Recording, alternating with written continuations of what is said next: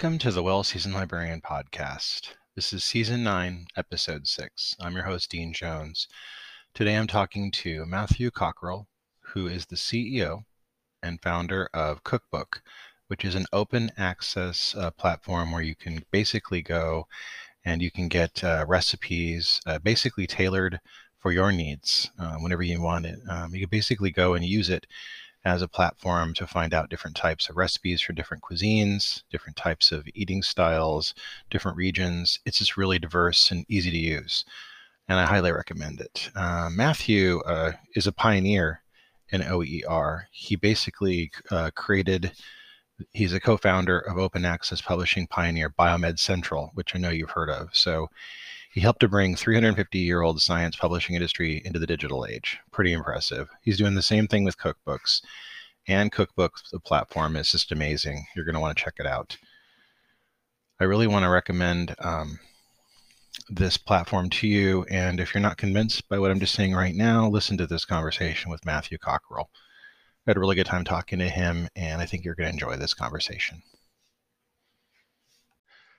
Welcome to the Well Seasoned Librarian podcast. I'm your host, Dean Jones, and today I'm very honored to be talking to Matthew Cockerill, who is the CEO of Cookbook, an online digital subscription service for cooks. Matthew, welcome to the program. Hi, it's great to be here. Thanks. I'm, I was very interested um, reading your biography, and I was just really thrilled, especially uh, about the portion where we talk about you being a former molecular biologist and you have a background in science publishing. You also are very influential helping scientists communicate the results of their work with an open access model. And um, we've had a lot of previous uh, episodes talking about open access. Uh, can, we, can we talk a little bit about that?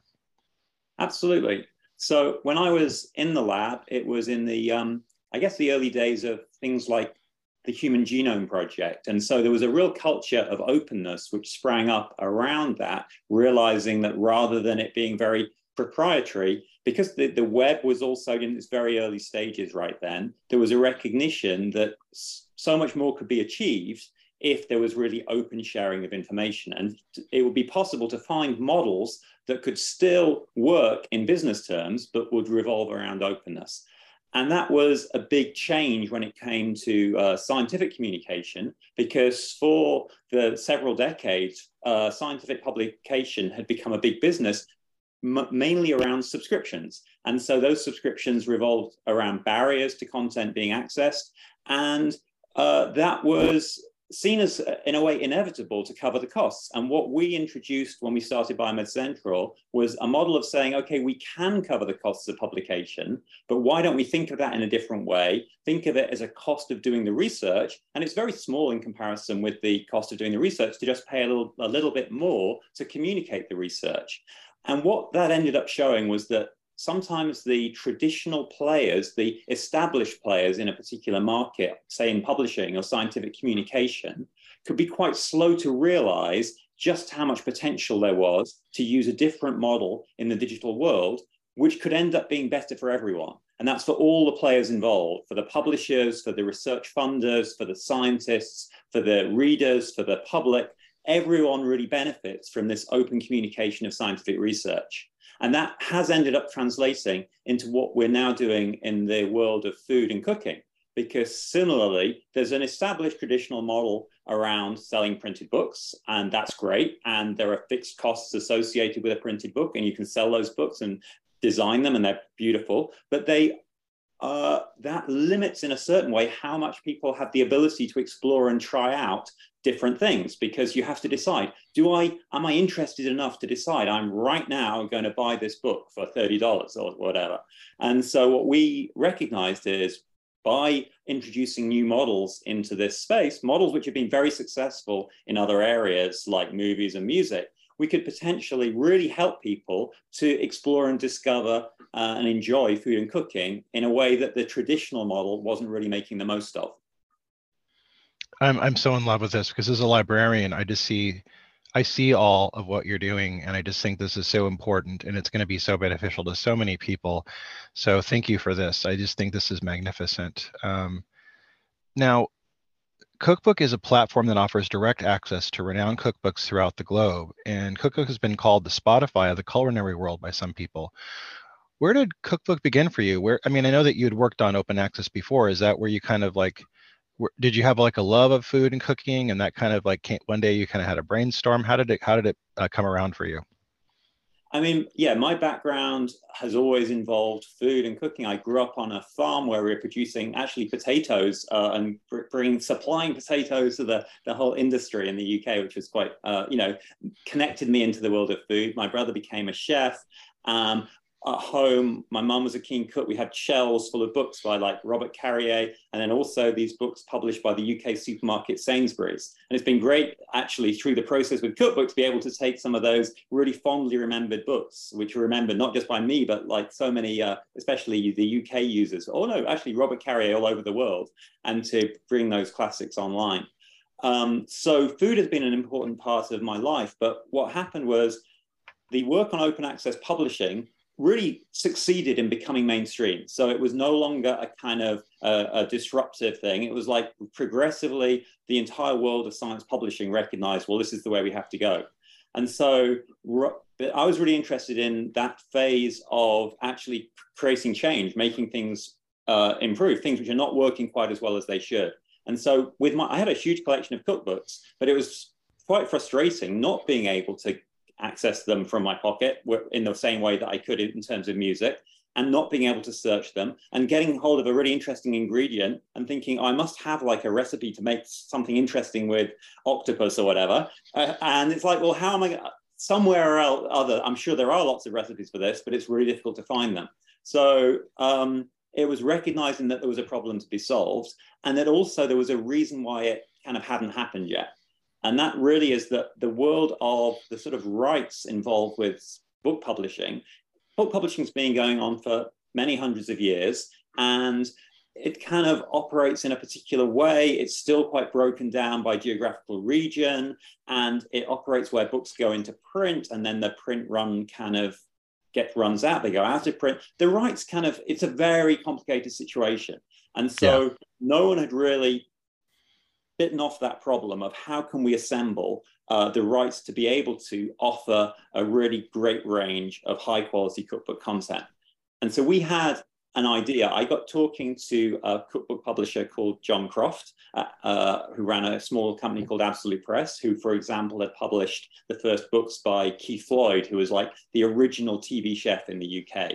Um, and what we recognized was that there were books, cookbooks that really um, had long-term value, that they were published and that they weren't something which had a you know a year or two where it was uh, interesting, but they, they were things that people kept going back to and which influenced a whole generation of chefs in some cases. And so we figured, why don't we try and figure out what those books are, a kind of canon of really high quality books which would be worth preserving, and then set about seeing if we can bring together as a starting point the license for those classic books. And so the way we went about this was with a project called A Thousand Cookbooks. And we asked hundreds and hundreds of chefs and authors and other food experts to give us their top 10 list of all-time favorite cookbooks and it was really interesting i mean i was expecting the food writers to be really enthusiastic about the books which had influenced them but i found even more so it was chefs chefs were really saying oh my god no this book persuaded me to become a chef or this book is the book on this subject. You know, it is amazing. And so that kind of passion that the authors and chefs had for those books really encouraged us to think it was worth doing. We should bring these together. And so we approached publishers and we also approached the chefs themselves because the way it works is that many of these books were within five or 10 years of publication would go out of print and the rights would then be in a kind of limbo where the, the chefs and authors could request to get them back. And so we brought together what we thought would be a good critical mass. We were amazed that it was kind of, for example, Escoffier's uh, Guide Culinaire was simply sitting around not in any digital form. And we were able to let, license that actually from an academic publisher, Taylor and Francis, and a whole bunch of other really significant works. And we launched, uh, we actually ran a Kickstarter campaign in 2018 and that was really great. It got featured on the homepage of Kickstarter and kind of got two and a half times its target. And eventually launched the um, subscription service in 2019. and have been sort of building from there. From that initial core collection of content, we've brought on board more and more publishers. And it's very much a kind of um, snowball effect that the more high quality authors, high quality publishers, uh, and exciting books you bring together, the more it's easy to attract more to the platform. So, for somebody who uh, creates a um, subscription to it and starts working on a cookbook, what's the difference between this platform and others that might be out there? So, there are a lot of sites out there which focus on a particular niche of content, a, a blog, a certain area, um, and it might be also very sort of specific to a particular lo- local country. And so, eh, and a lot of those sites involve user generated content and uh, and are also ad supported. And what is different about Cookbook is we are in the same way that something like Spotify covers a vast range of different musical genres, we aim to cover or uh, have something for everyone. We cover in great depth all different international cuisines, all different styles of cooking, whether you're into sourdough baking or barbecue and grilling or Asian food, or you know, you want to know everything about every different type of noodle. We have that in depth. And all of that is available to you as a subscriber in an ad-free way. And it's all through a consistent interface across everything. And by using that content as well, it's not just um, there are quite a few sites which also offer a promotional taste of content. And then if you want the whole thing, you have to go and buy the book. And in our case, what we're saying is books are great. Do you will discover many books you may well want to own through this service. But yeah. we are giving you here access to the content. That's every recipe and all the non-recipe content in every book. Um, so it's really important that this isn't a sort of a teaser simply for something else. This is saying when you want to discover and find out more about a particular culinary topic, this can be your source of authority. This is where the real information is. And we have a lot of professional reference works. We have a lot of things like the Oxford Companion to Food, where they are seriously reliable sources. If you want to figure out what the best temperatures to, to, to do your sous vide at is, again, there's high quality, trustable uh, material there. And I think that's a big challenge online. There are millions of recipes available for free online, but knowing what to trust and also even being able to filter and find what you want. If you have a very specific combination of ingredients, but you want to find something to also satisfy certain dietary requirements, it's really difficult if everything is on lots of different sites. And by bringing together such a trusted collection of high quality content with a really powerful set of search tools, it gives you um, a resource, which is a resource for home cooks. But we also have many professional chefs who use our uh, service. And we have an increasing number of culinary schools who are using it as a research resource for their faculty and for their students, uh, because again, it's this high quality trusted content.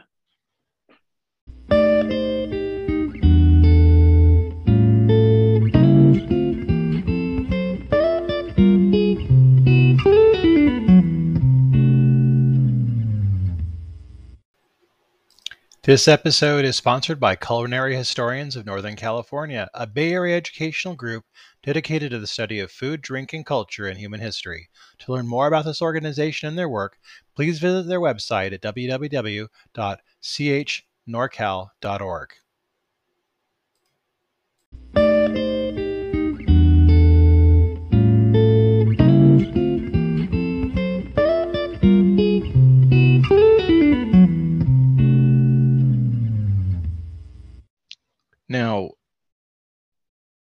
you can save recipes on a cookbook, right? You can you can like if you like them, you can kind of bookmark them in a way. Is that correct?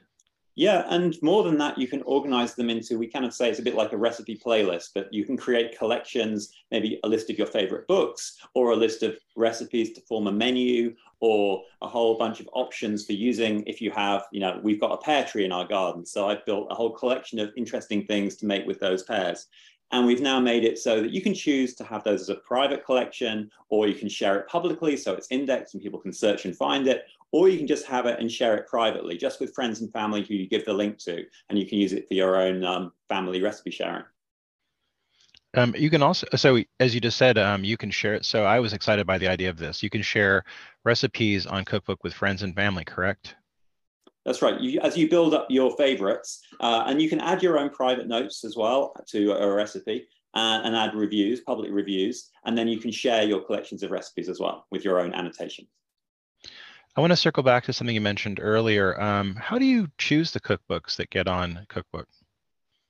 So a big part when we got started the, was the recommendations from our Thousand Cookbooks project, and that was helping us to identify.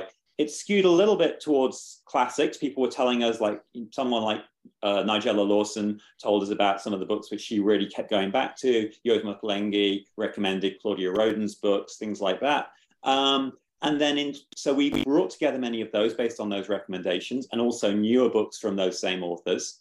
Um, and then since then, um, we definitely hear a lot of uh, recommendations coming through from our users. So we listen to that. We see what's popular on the site, and we work with um, publishers to select what we think from their crop of new, um, newly published books, uh, what are going to be, um, you know, high quality, good fits. Also filling in gaps in our coverage. So we want to make sure that we have um, good coverage of different range of uh, international cuisines. Some of those are more difficult to find than others. So we've been working to add some uh, publishers who have, uh, we've got lots of Middle Eastern food, for example, but not so much African food. So we're looking, uh, we've been adding a few more African books. Uh, also, we've got lots of books, for example, from the Southern US. We've been uh, really developing that collection. Um, so yeah, diff- diff- diff- different um, sources, but especially re- recommendations from food experts who've helped us to kind of, it's that kind of curation where uh, they're helping to uh, identify these kind of um, kind of critically acclaimed books. We also a lot of uh, we work with the Guild of Food Writers, so books which win those. Uh, the Guild of Food Writers in the UK has cookbook awards, as does the IACP and the James Beard Foundation, and so we're very keen whenever we can to bring together those um, those type of books oftentimes when I'm preparing uh, menus for the week for my family, or if I'm looking to do like a holiday meal, I have to get all these books out of my collection and have a stack of books, and I have to do the uh, the work ahead of time. I have to do research. This though seems way more instantaneous. Do you think this is going to open up a world of cooking for the average home cook or the chefs that are working on recipes in their own uh, kitchens? Yeah, and I think one of the areas we are working quite hard on in terms of where, where, we are right now and where we're developing is how to help people figure out what's a kind of a routine and a habit that can help them to find new ideas and to experiment a bit more. And what are some of the barriers that get in the way when someone would like to cook more? So there are some things you can do like getting recipe kits delivered which is kind of quite expensive and it's quite wasteful in many ways. And but on the other hand it takes care of some of those um, the, the challenges in terms of getting ingredients. But we've done things like having integrations now with Instacart to make it and we're going to add Amazon Fresh shortly as well. So it's easier to get hold of those ingredients. And then we have alerts. So every day you can get a recipe of the day alert, for example, and you just get ideas and new collections when they appear. We'll say, oh, this is a seasonal ingredient. Here are some ideas of what you can cook here. And then with that, as you say, it's, it's with you wherever you are. So if you are out shopping, you can see, well, what could I make with this? And you can right there and then have a quick look, come up and see what else you need to buy to go with it. So yeah, the fact that this is all much more in real time available definitely can start to change how people cook. And I think we, our mission is very much to encourage people to get the most out of their cooking. We say be your best cook, but to really make cooking not a chore but something which you enjoy because you don't need to cook these days. You've got other choices but cooking can yeah. cooking for friends is and for family is very rewarding and especially rewarding if you have really interesting and good things to cook and that's what we are aiming to provide. Because people who like to cook definitely go out and seek to find you know really a nice knife or some uh, um, good kitchenware or a nice pan.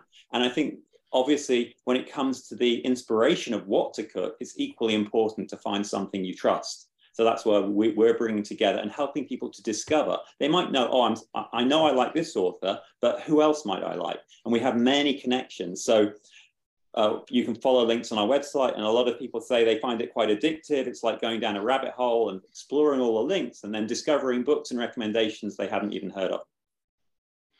It seems to me, too, very much that as somebody who works in libraries, I see that access is often a problem for people. And not everybody lives in a big city where they're close to a big metropolitan library. Not everybody, you know, lives in areas where they have access to good libraries or good bookstores. Do you think this is going to be a big game changer for a lot of people that live in remote areas or rural areas? Yeah, we certainly know that um, access. I mean, for even as simple as people in Australia struggle, it's quite expensive to get hold of books which are published in, um, you know, in the uh, northern hemisphere. And so yeah. this has definitely been a game changer for a lot of Australian cooks having access to a much wider range of content. Um, and then when it comes to widening access in general, we're finding that yes, working with the library community is a really interesting aspect. So that's both on the sort of the educational and academic side, but also we started to speak to public libraries as well, because we think uh, this kind of education around um, cooking is kind of fits into um, the, the, sort of mission of many libraries in many ways. It's one important part of culture where libraries can play a role in sharing knowledge and knowledge which is actually can be you know, be a sort of life skill and it ties in with health and nutrition as well, and also with kind of discovering about international culture. So it's the kind of thing that um, fits quite well into that library model. So we're, we're, really interested in all the different partnerships we can create to uh, broaden the reach of what Cookbook has brought together. What is some of the feedback uh, you've heard about Cookbook so far? Yeah, it's great. I mean, um, always interesting to see the uh, feedback on the App Store, and then uh, we we get lots coming through to us uh, through our sort of customer service system. Um, I think, yeah, it's as I say, it's been a, a kind of um, changed things a lot. Uh, that the ability to people often say they get put off buying a book because they know they sometimes buy a book and they only cook one recipe from it and they're like well should i you know what that there's always that question of am i going to be I, am really interested to explore this but i'm sort of hesitant to make that commitment and so because cookbook lets you dip into and explore different things it does change um, how people work you don't have to stick to just the safe option of one author you already know you can range more broadly. Um, so yeah, um, I actually have vast amounts of feedback. I just sort of uh, um, remind myself. Um, yeah, I'm um, sure there's there's quite a bit. I'm sure a lot of people are kind of like being because I mean it just seems like a real game changer to me. Um, yeah, I mean, so another thing I'll tell you one of the uh, a really notable thing is that nostalgia plays a huge role. So the, some of the most enthusiastic feedback comes in when people have been searching for years, really, for a recipe they remember, and they suddenly discover that not only can they find out, but the whole recipe and the whole book are available through the site uh, that you know is transformational. And it turns out that whole family remembers that thing. and They used to cook it. So we have all kinds of interesting books. We have Josceline Dimbleby's Cooking for Christmas. It's published in 1978, and it has a mince pie recipe in it. And there's so many reviews we get of that one specific mince pie recipe. Not only that, on Google every December we can see this big spike, and literally thousands of people come to that one recipe searching for it by name. Um, and yeah, we have um, old. Uh, recipes from the Farm Journal, for example, on um, on on the US side of things, and Robert Carrier as well. And there's that kind of um, nostalgia plays a role. But then you have brand new content from t- chefs who are on TV right right now, and every time they appear on TV, people are saying, "Oh, look what they were cooking," and they Google um, the name of that recipe, and we see a big spike from that as well. So, what do you think the future holds for Cookbook? So I think we're really keen to uh, figure out how to help people to incorporate cooking into their, their routine so that they can make the most of it. I think one thing which we often hear from people is that they struggle to find time or it, it's, a, it's always this balance. And so I think we um, I, for example, um, spend because I'm really into Japanese food and Japanese culture. I kind of have a routine every morning where I do a little bit of uh, Japanese language learning. And there are ways and apps which really help and encourage you to put the effort in to do that and to get you really get sort of rewarded around how you do that. And so we're kind of developing ways to help make the experience of using Cookbook a bit more personalized and also to give you a sort of incentives and rewards to actually try things out and to cook more different recipes from different cuisines. And so helping people, if you like, to um, set goals for themselves and to um, see what things they'd like to try cooking and then figure out, track their progress towards doing that. I think that's one uh, important area. And then you know, another really important area. Now we know how much the um, the users who have access to Cookbook really enjoy using it. We're really developing many different types of partnership to get Cookbook into more people's hands. And so I mentioned culinary schools is an important one. Um, um, the, the, whole library system, but we also have quite a few um, marketing partnerships with big, for example, appliance makers. So if you get a, um, a cooker, um, then having a really high quality, uh, inspirational set of recipes from trusted names fits well, well together with that. And so uh, another important aspect is uh, that kind of cooperation to uh, to get Cookbook more visible everywhere, but also we were making it work technically speak, work, making it work with the modern kitchen. So we have technical integrations going on there, so that you can even send uh, the times and temperatures, for example, from the cookbook straight through to the um, to a Wi-Fi connected oven. So um, yeah, I think at this point. Um, I know that I'm yeah. going to be using Cookbook to help. Go ahead. Sorry. No, sorry. you, you go ahead. I know I'm going to be. I'll edit that part out. Um, yeah. I know that I'm going to be using Cookbook um, to help me create my Christmas dinner this year. Uh, I'm going to make a roast and Yorkshire pudding and mince pies. Are you using Cookbook to help plan anything for your family this uh, this Christmas?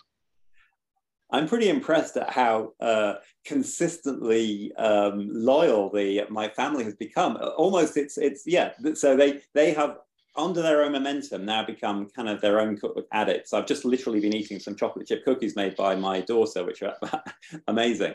Um, so yeah, we do. We um, we are um, regularly uh, making the most of, of what's available. Um, and I think this um, this new year, especially, we're going to be having people over at New Year doing a few things around like um, raclette and fondue. So I think we have got some collections nice. coming up relating to nice, warming winter cheese dishes. Uh, that's what's next on our list, I think.